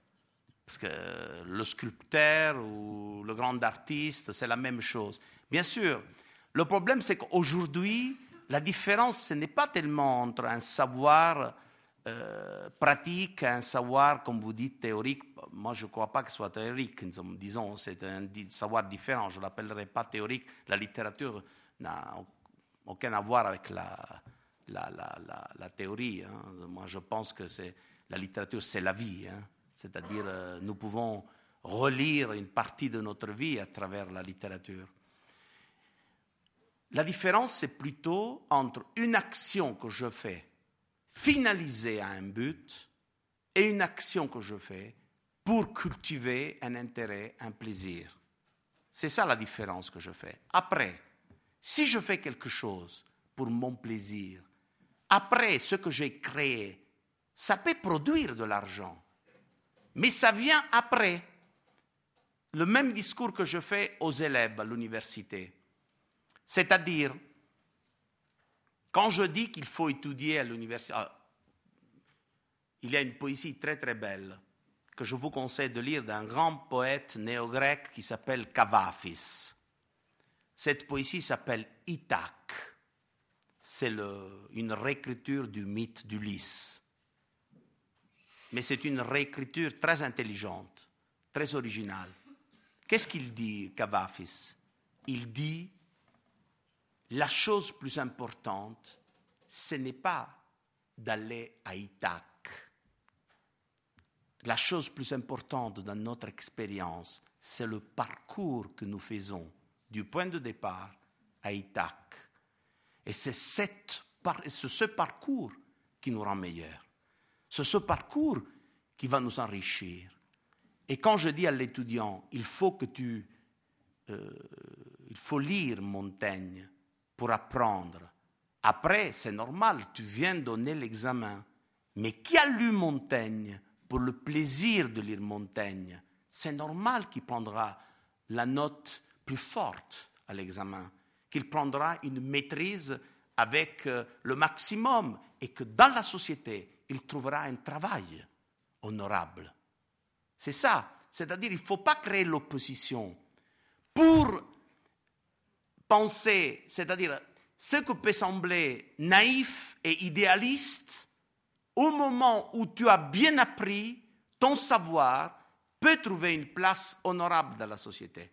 Moi, j'ai vu dans le sud d'Italie, euh, quand j'ai donné euh, une 60 je pense, 80 conférences dans les lycées italiens à la sortie de mon livre, du nord au sud. Vous savez la question que les étudiants me posaient au lycée? Si vous avez des enfants, vous la connaissez très bien. La question c'est quelle est la fac que je, que je dois choisir? Alors, est-ce que je dois choisir mon plaisir ou je dois choisir la fac qui peut me garantir un travail? Ça, c'est la question. C'est-à-dire, je dois choisir euh, mon plaisir ou la fac que peut me garantir un travail. Donc, faire le médecin, faire l'ingénieur, faire euh, l'avocat, euh, voilà. Ou faire le, étudier la philosophie, l'art, la littérature. Eh bien, devant cette question, je pose toujours la question. Je, je réponds toujours, oui, avec le risque d'être considéré irresponsable parfois. Mais moi, je dis, moi, je peux vous dire ce que j'ai fait. Moi, j'ai suivi la passion, mon intérêt. Et après, moi, quand j'ai choisi les lettres, je n'ai jamais imaginé de penser que je pouvais le travailler ou ne pouvais pas travailler. C'était mon plaisir, je l'ai fait. Et j'ai pu, au fond, réaliser mon rêve. C'est le rêve d'une personne qui se lève le matin et qui ne travaille pas. Que tous les jours, il fait ce qui lui plaît. Et je suis payé en plus pour faire ça. Donc, euh, c'est le maximum du plaisir. Alors je dis, si tu travailles bien, si tu fais une chose avec une grande passion, après, ce que tu as appris te permettra d'avoir une place honorable. Moi, je le vois avec mes étudiants du sud d'Italie, de familles pauvres, qui ont choisi euh, la littérature ou la philosophie. Ils ont tous maintenant un petit professeur dans le Nord, euh, un, consultant d'une entreprise de publicité euh, euh, dans une autre ville. Euh, voilà. C'est-à-dire, le problème, c'est de faire bien ce qu'il faut faire. J'ai horreur, j'ai horreur de jeunes qui disent non, moi j'ai choisi la fac de médecine parce que ça peut me garantir un salaire. Et voir des médecins qui n'ont aucun intérêt, aucune envie, aucun intérêt de faire le médecin et que le but de ce médecin, c'est de gagner de l'argent. Alors c'est terrifiant dans la société, ça. Parce que les répercussions, ça va se répercuter dans toute une série de choses terribles. Donc c'est pour ça que je dis, moi je préfère de dire aux élèves, choisissez la passion, choisissez l'intérêt, et après, vous allez trouver quelque chose. Donc euh, c'est ça. Je vous remercie pour cette question. Une question ici? Oui, nous avons eu, il y a quelques années, un phénomène ici dans le canton de Neuchâtel. Et c'est la suppression de la chaire de grec ancien ah, et la suppression de la chaire d'italien. J'étais au premier rang, je pense d'avoir pris la tête de la rue avec les étudiants en défense de l'italien puisque, en défense surtout de l'italien, pourquoi? Parce que, justement, en vertu de ce que vous venez euh, de dire, euh, sous un raisonnement utilitaire, pour le grec ancien, les carottes étaient déjà cuites. Alors on a essayé de défendre l'italien avec une argumentation très claire. C'est une langue nationale, c'est la richesse de la Suisse, la Suisse multiculturelle comme racine qui se base au moins sur trois cultures, voire quatre, hein, euh, avec euh, l'expression linguistique de ces cultures, on va défendre, on va se mettre à défendre l'italien. Moi, j'étais dans la rue, mon frère euh, suisse acquis se battait au Parlement de Neuchâtel pour défendre ça, avec tous les autres, tous les autres Neuchâtelois qui ont très bien compris la question. Morale de la fable, l'utilitarité a vaincu, nous avons perdu. Je crois que nous avons perdu la chose pour deux, trois votes. Hein. Euh, on avait ameuté pas mal, pas mal de gens euh, à l'intérieur du Parlement et ça, ça a été juste, juste, on a perdu. Voilà, ça c'est un fait. Euh, cet utilitarisme, toujours, naturellement, donne la, de la force à tous ceux qui continue avec, euh, avec ces politiques où le travail euh, et l'organisation du travail est toujours vue non pas avec la passion de faire un métier ou de faire quelque chose, mais toujours, de nouveau, même le travail, toujours vu en vue utilitaire du profit, ce qu'il y a au bout. Nous avons colonisé l'Afrique, nous l'avons décolonisée et nous l'avons néocolonisé dans les années 50, 60 jusqu'ici. Je n'oublierai jamais, mais jamais, le discours qu'a fait un contemporain africain au congrès d'Addis Abeba de 82, où étaient réunis tous les pays africains, où un jeune de 38 ans a fait un discours en disant Vous avez joué avec nous comme nous avons comme, on joue au casino. Vous vous êtes rendu en Afrique, vous venez en Afrique comme vous venez au casino. Vous misez. Vous nous avez rendu la liberté formelle, vous nous avez décolonisés et en même temps, vous venez avec des propositions. On va vous aider à vous développer et dans ces projets, on va vous prêter beaucoup d'argent, on va, on va faire ceci, on va faire cela. Et pendant ce temps, ce qu'ils n'ont pas dit, vous vous endettez envers nous. Et là, on vous tient. Et ça, c'est la néocolonisation. Simplement, ce jeune a dit, eh bien, ils ont joué, ils ont misé comme on mise au casino. Eh bien, au casino, on risque aussi de perdre. Alors nous, on rembourse plus la dette. Et vous, qui avez misé sur ces projets, vous avez perdu. Et il a, il a ajouté, si vous, les Africains, vous comprenez ça, nous aurons gagné. C'est-à-dire, c'est la banque qui. vous avez joué au casino, c'est le casino qui gagne. Ceux qui ont misé, ils perdent. Si on ne rembourse pas la dette. Si on continue de rembourser la dette, on sera toujours des esclaves. Et moi, la prochaine fois, je ne serai pas là pour en parler. Trois mois après, ils l'ont bousillé. Et c'est son bras droit qui acheté qui l'a bousillé. Son bras droit qui est resté président du Burkina Faso pour, pour 19 ans. Je viens de parler de Thomas Sankara un héros, un véritable héros. Je, je m'arrête là, j'aurais beaucoup de choses à dire euh, euh, à ce sujet de l'inutilité, l'inutilité de, de, certaines choses. Moi, personnellement, j'ai, je vais encore dire ceci, j'ai une petite expérience.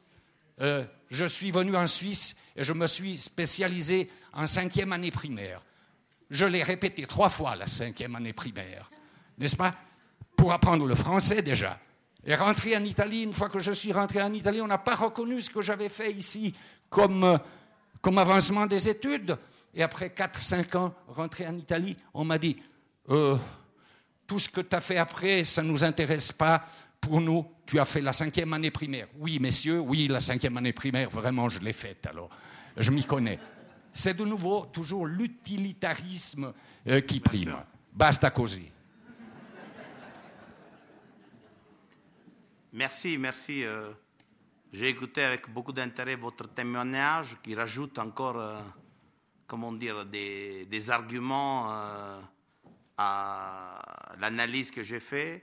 Mais je peux vous rassurer que ce n'est pas seulement une chose de Neuchâtel, parce que vous savez que la plus grande chaire de littérature italienne en Europe était la chaire fondée au XIXe siècle au Polytechnique de Zurich et le premier professeur qui était venu enseigner la littérature italienne était Francesco De Sanctis, c'est-à-dire le plus grand critique littéraire et le fondateur de la critique littéraire en Italie.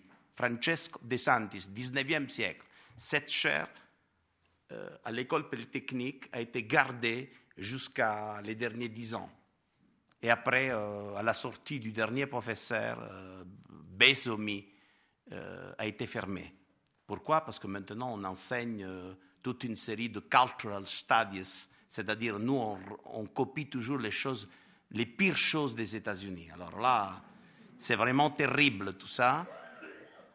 Et là, c'est le cas, effectivement, de comment euh, la situation est difficile. Mais de l'autre côté, l'ironie de l'histoire, ça, c'est un très fort argument qu'il faudrait faire connaître aux politiciens européens c'est qu'en Corée,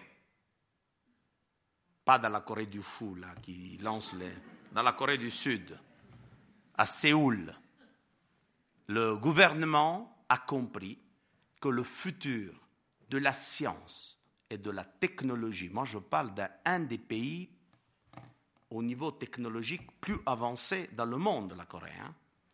La Corée a compris qu'il faut faire un investissement très fort dans les sciences humaines. Et vous savez pourquoi? Parce qu'ils ont compris finalement ce que Einstein avait dit avec une clarté euh, déjà dans les années 30-40 de notre, du XXe siècle. C'est-à-dire que la chose qui fait avancer la technologie et la science est la créativité. Et que sans créativité, technologie et science, zéro. Alors comment on peut nourrir la créativité. Mais bien sûr, la créativité, on peut la nourrir à travers la fantaisie, à travers l'imagination, à travers toute une série de choses. Il y a des passages très beaux dans l'utilité de l'inutile où je cite un des grands mathématiciens de l'histoire de l'humanité, c'était Poincaré. Et Poincaré dit, avec euh, une façon très simple, comme les, seulement les grands hommes savent faire, il dit, vous savez, un grand mathématicien, un poète font le même métier. Pourquoi? Parce qu'ils sont en train de créer ex novo, c'est-à-dire ils vont créer du rien. Et que un théorème a aussi une beauté. Il y a une esthétique d'un théorème en mathématiques. Et Poincaré explique tout ça. Donc, euh, ça, c'est pour dire qu'au fond, en croyant de faire une bataille de avant-garde, nous sommes en train de faire une bataille de rétrogarde, c'est-à-dire de perdre véritablement ce que, parce qu'encore, nous ne voyons pas les résultats, hein. mais le dégât commence à arriver avec les générations suivantes. Moi, je le vois à l'université, j'enseigne depuis 26 ans. Je peux vous dire que le niveau, chaque année, se baisse. Chaque année. C'est-à-dire que les lycées sont devenus des, écoles moyennes et les universités sont devenues des lycées d'ailleurs, d'autres temps. Et donc, à mon avis, il faut arrêter ça, mais il faut arrêter ça comment? D'abord, essayant de, de, d'élire des gens cultivés, parce qu'il faut le dire clairement, les politiciens que nous sommes en train de voir dans le théâtre de la politique européenne sont des ignorants. Ça, c'est une chose euh, claire et nette que nous avons sous les yeux. Et donc, euh, il faut quand même couper ce cercle vicieux. Voilà, merci, monsieur. Encore une question ici. Merci. Juste un, petit mot, pas être long, mais j'ai beaucoup euh, apprécié votre conférence. J'ai quelquefois de la peine à vous suivre dans vos démonstrations ou des raisons pour lesquelles nous sommes arrivés où nous sommes aujourd'hui, où l'utilitarisme a pris le pas, si c'est le cas. Peut-être que c'est pas sûr que ce soit le cas. Mais je vais prendre un autre exemple de choses inutiles. Par exemple, c'est la moderne, actuelle, c'est la, reconstitution des faunes en Europe, par exemple. La, reconstitution des? Des faunes, la réintroduction d'un loup. Ah oui, oui, oui, oui, Parfaitement inutile, dangereux, et qu'on est en train de faire. Et la question était la suivante, c'était comment justifier cette ce repeuplement de, voilà, de quelque chose d'inutile dans notre société utilitaire. Et ça marche quand même. Dans votre propos, j'aimerais aussi mieux comprendre euh, la démonstration de, de l'importance de l'inutilité. Sans doute c'est dans votre livre, euh. mais je l'ai moins suivi. Euh, oui, alors là, il faut faire une petite distinction. C'est-à-dire, d'abord, je ne suis pas un expert éthologue. Donc, je ne peux pas vous répondre sur les loups. Donc, j'adore les loups. Moi, j'ai aussi à la maison, j'ai un chien loup qui, qui, est un, qui est un membre de ma famille 100%. Je ne peux pas vous répondre à cette question, mais là, il faut s'entendre sur le mot inutile, parce que vous posez inutile à des niveaux différents. Alors, moi, je ne dis pas que ces choses sont inutiles, c'est notre société qui dit qu'elles sont inutiles. Mon titre, c'est un titre, c'est une provocation. Parce que si je parle de l'utilité de le soi-disant inutile, c'est-à-dire qu'on considère inutile tout ce que ne produit pas du profit. Ça, c'est la définition que je donne. Après, si euh, euh, mettre les loups dans les forêts, euh, c'est une chose inutile, ça n'a rien à voir avec ma définition. Vous parlez d'une autre inutilité. Non, oui, mais moi, je ne peux pas vous répondre. Oui, parce que. Alors, par exemple, moi, j'ai une sympathie pour les loups. Mais enfin, non, oui, mais c'est ça, c'est une autre affaire. C'est une autre affaire. Mais je suis mal placé pour vous répondre. Au niveau, il faut parler avec euh, quelqu'un qui a étudié ces choses-là et qui peut vous donner une réponse scientifique. Moi, je n'ai pas une réponse scientifique. L'unique chose que je peux vous dire, c'est qu'il faut faire attention quand on emploie le mot inutile, parce que sinon, euh, on fait de la confusion. Voilà. Question ici. Euh, oui, j'avais une, oui, une question. Euh, pour, moi, peut-être que je me trompe, enfin, la définition de, toutes les choses inutiles que vous avez définies, au fond, la littérature, l'art, la beauté, la beauté du geste, etc., c'est que des choses, enfin, c'est que, c'est magnifique, c'est pas que, c'est des choses qui peuvent nous connecter profondément avec notre intimité, avec ce qu'on a peut-être de meilleur au fond de nous. Mais je trouve que le paradoxe aujourd'hui, parce que je suis fondamentalement d'accord avec vous, mais le paradoxe, c'est que peut-être que jamais on a eu l'impression, peut-être c'est seulement une impression, que chacun d'entre nous, et notamment les jeunes générations, était profondément connecté avec son jeu, à tel point que ça devient même plus une intimité, mais c'est devenu une extimité, au sens qu'elle elle doit, cette intimité, être partagée avec tout le monde en permanence, notamment via les réseaux sociaux. Mais l'impression qu'on a, c'est que cette culture-là n'amène pas du tout à un partage tel que vous le souhaitez ou que vous le décrivez ou qui irait vers l'autre, mais que cette intimité, elle nous pousse à nous retourner encore plus vers nous-mêmes dans une forme d'égoïsme qui n'est plus du tout une intimité qui nous ouvrirait aux autres. D'abord, est-ce que vous êtes d'accord avec cette hypothèse que j'exprime peut-être pas très bien? Et deux, comment vous, vous l'analysez et comment vous voyez un espoir potentiel là-dedans malgré tout? Oui, euh, euh, alors, d'abord, il faut distinguer. C'est-à-dire, là aussi,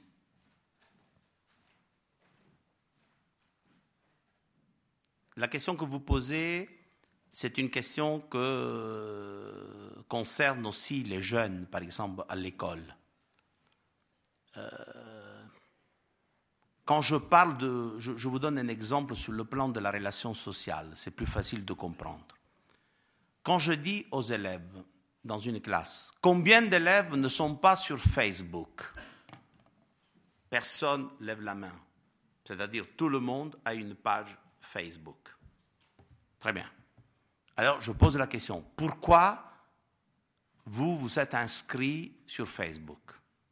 Réponse des élèves. Professeur, parce qu'à travers Facebook, j'ai beaucoup d'amis. Et je dis, combien d'amis as-tu? Il m'a dit 1500. Alors, c'est-à-dire que pour eux, Facebook, c'est la banalisation, la superficialisation d'une relation humaine. Parce que l'amitié, c'est un clic sur... Voilà, donc, c'est-à-dire le réseau social, ce n'est pas véritablement l'endroit où on peut euh, faire circuler ces choses-là. L'autre exemple que je donne, c'est euh, le fait que les réseaux sociaux ont créé une virtualisation des relations humaines. Je vous donne un autre exemple. Quand je dis aux élèves pourquoi vous aimez Facebook, il y a toujours l'élève qui lève la main et qui me dit mon cher professeur, parce que c'est facile se fiancer sur Facebook. Je dis ah comment ça se fait? Oui parce que vous savez c'est difficile de dire vis-à-vis une fille euh, ou un homme euh, je t'aime ou alors à travers Facebook. C'est plus facile d'écrire. Il y a l'écran comme une espèce de protection. Et donc, c'est-à-dire pour éviter le risque aussi. Parce que si tu dis quelque chose et l'autre te répond, quand même, il y a un écran, tu peux cacher ta honte, euh, voilà. Alors, moi, je dis, là aussi, c'est une façon de rendre superficielle les relations humaines et surtout virtuelles. Parce que c'est impossible, moi je dis à un élève, de euh, parler, euh, de dire à une fille je t'aime, c'est une très belle chose, très humaine, et de le dire sans la regarder dans les yeux, sans voir sa réaction, sans prendre sa main, sans l'embrasser. Comment ça peut se faire?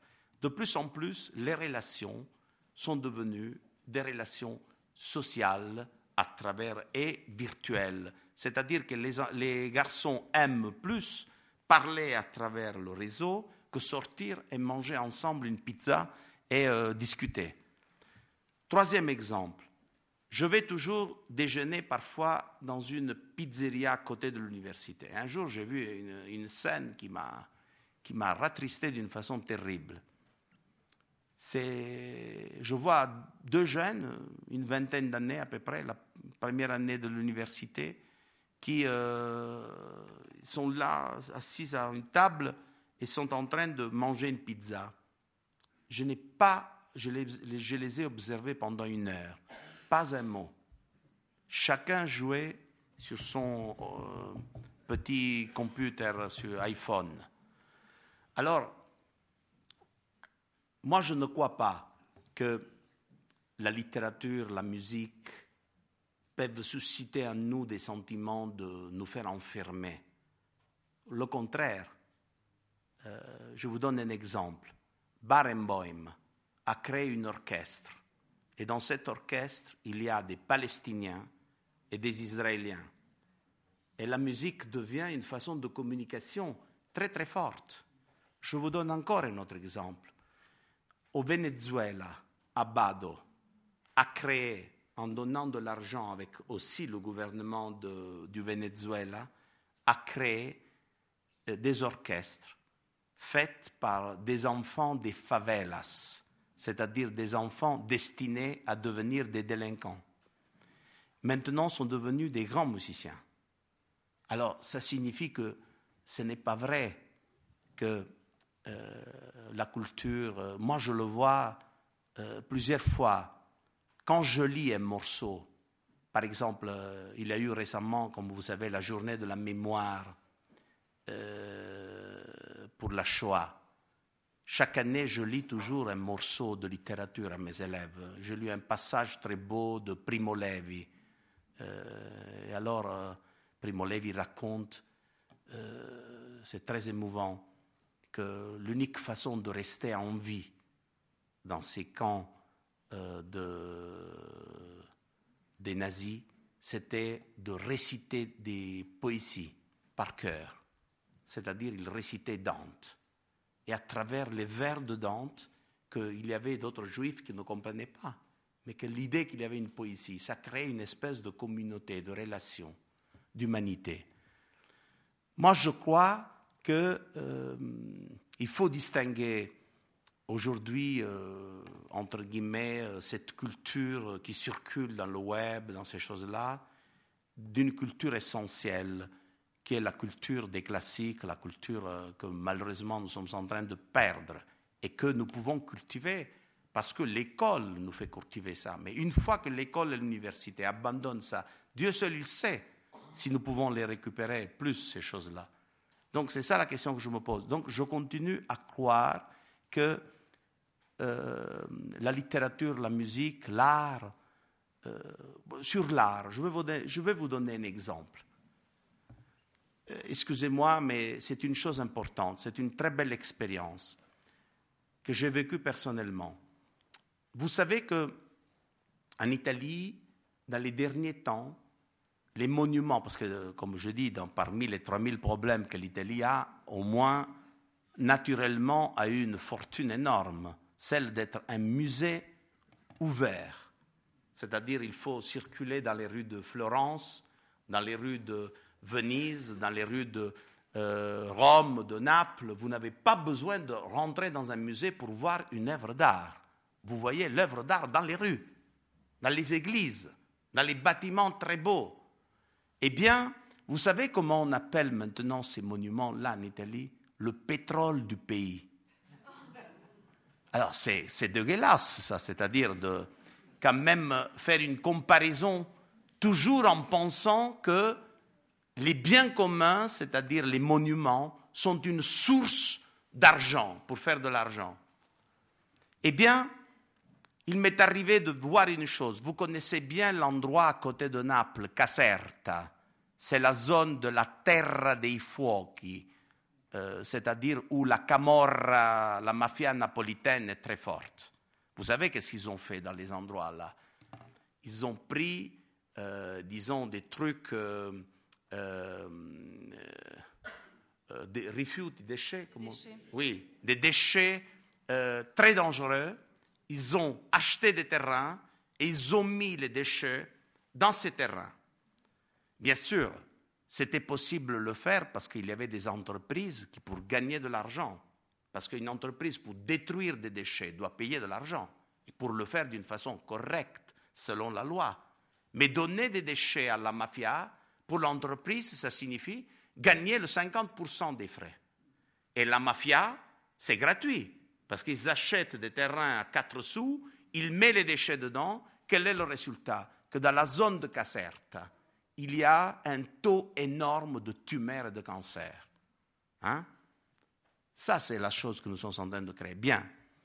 Alors, à un moment donné, il y a un monument très beau à côté de, de la Reggia di Caserta qui s'appelle la Reggia di Carditello. Là, un citoyen, un citoyen, la nuit allait avec euh, son fusil de chasse dans la Reggia de Carditello parce que l'État euh, l'avait complètement abandonné. Et alors il allait là pour la protéger. pourquoi? Parce que la Camorra allait là-dedans pour ouvrir les terrains de la Reggia et mettre dedans les déchets. Eh bien, ce monsieur, il est parti tout seul. Petit à petit, il a convaincu une partie de la population autour pour dire il faut faire quelque chose. Le ministre est allé sur place. Ils ont décidé de donner de l'argent pour remettre en place cette reggia, récupérer un monument. Et cette lutte pour la beauté est devenue une lutte pour sauvegarder, comment dire, certaines valeurs de la vie civique contre la Camorra. Le ministre était menacé de mort parce qu'on ne voulait pas que l'État mette de l'argent là-dedans. La population est devenue une ville entière et après presque une province qui est allée là pour faire ça. Et alors, à partir de la protection d'un monument, une conscience de citoyens a commencé à se développer dans un endroit où les gens étaient privés de leur vie à travers des délinquants comme la Camorra. Alors, vous voyez, c'est-à-dire la beauté, la musique, je vous ai donné des exemples, peuvent nous aider à devenir meilleurs. Et pas seulement dans une optique personnelle, mais dans une optique où nous partageons certaines choses ensemble. Et donc je pense que j'y crois. Alors bien sûr, les gens me disent, mais euh, tu sais, ça c'est une utopie, on n'arrive pas. Euh, alors moi je raconte une petite histoire créée par un grand euh, écrivain qui s'appelle l'écrivain du commissario euh, Montalbano. Euh, vous connaissez Camilleri, tout le monde le connaît. Et Camilleri dit qu'à un moment donné, dans une forêt, il y a un incendie terrible. À un moment donné, tous les animaux, euh, les loups aussi, partaient, partaient vers, dans la direction opposée du feu. À un moment donné, le lion, le roi de la forêt aussi, abandonne la forêt. Euh, il était le dernier, mais quand même il regrettait, mais il avait peur. Et il voit un petit colibri aller dans la direction contraire. Le lion lui dit, mais tu es fou, qu'est-ce que tu vas faire dans le feu? Et alors le colibri répond, regarde, je veux mettre ma petite goutte d'eau. Alors chacun de nous doit mettre sa petite goutte d'eau dans son métier, dans sa vie quotidienne, dans ce que nous faisons tous les jours. Et je pense que petit à petit, s'il y aura 3000 colibris, peut-être on peut éteindre le feu.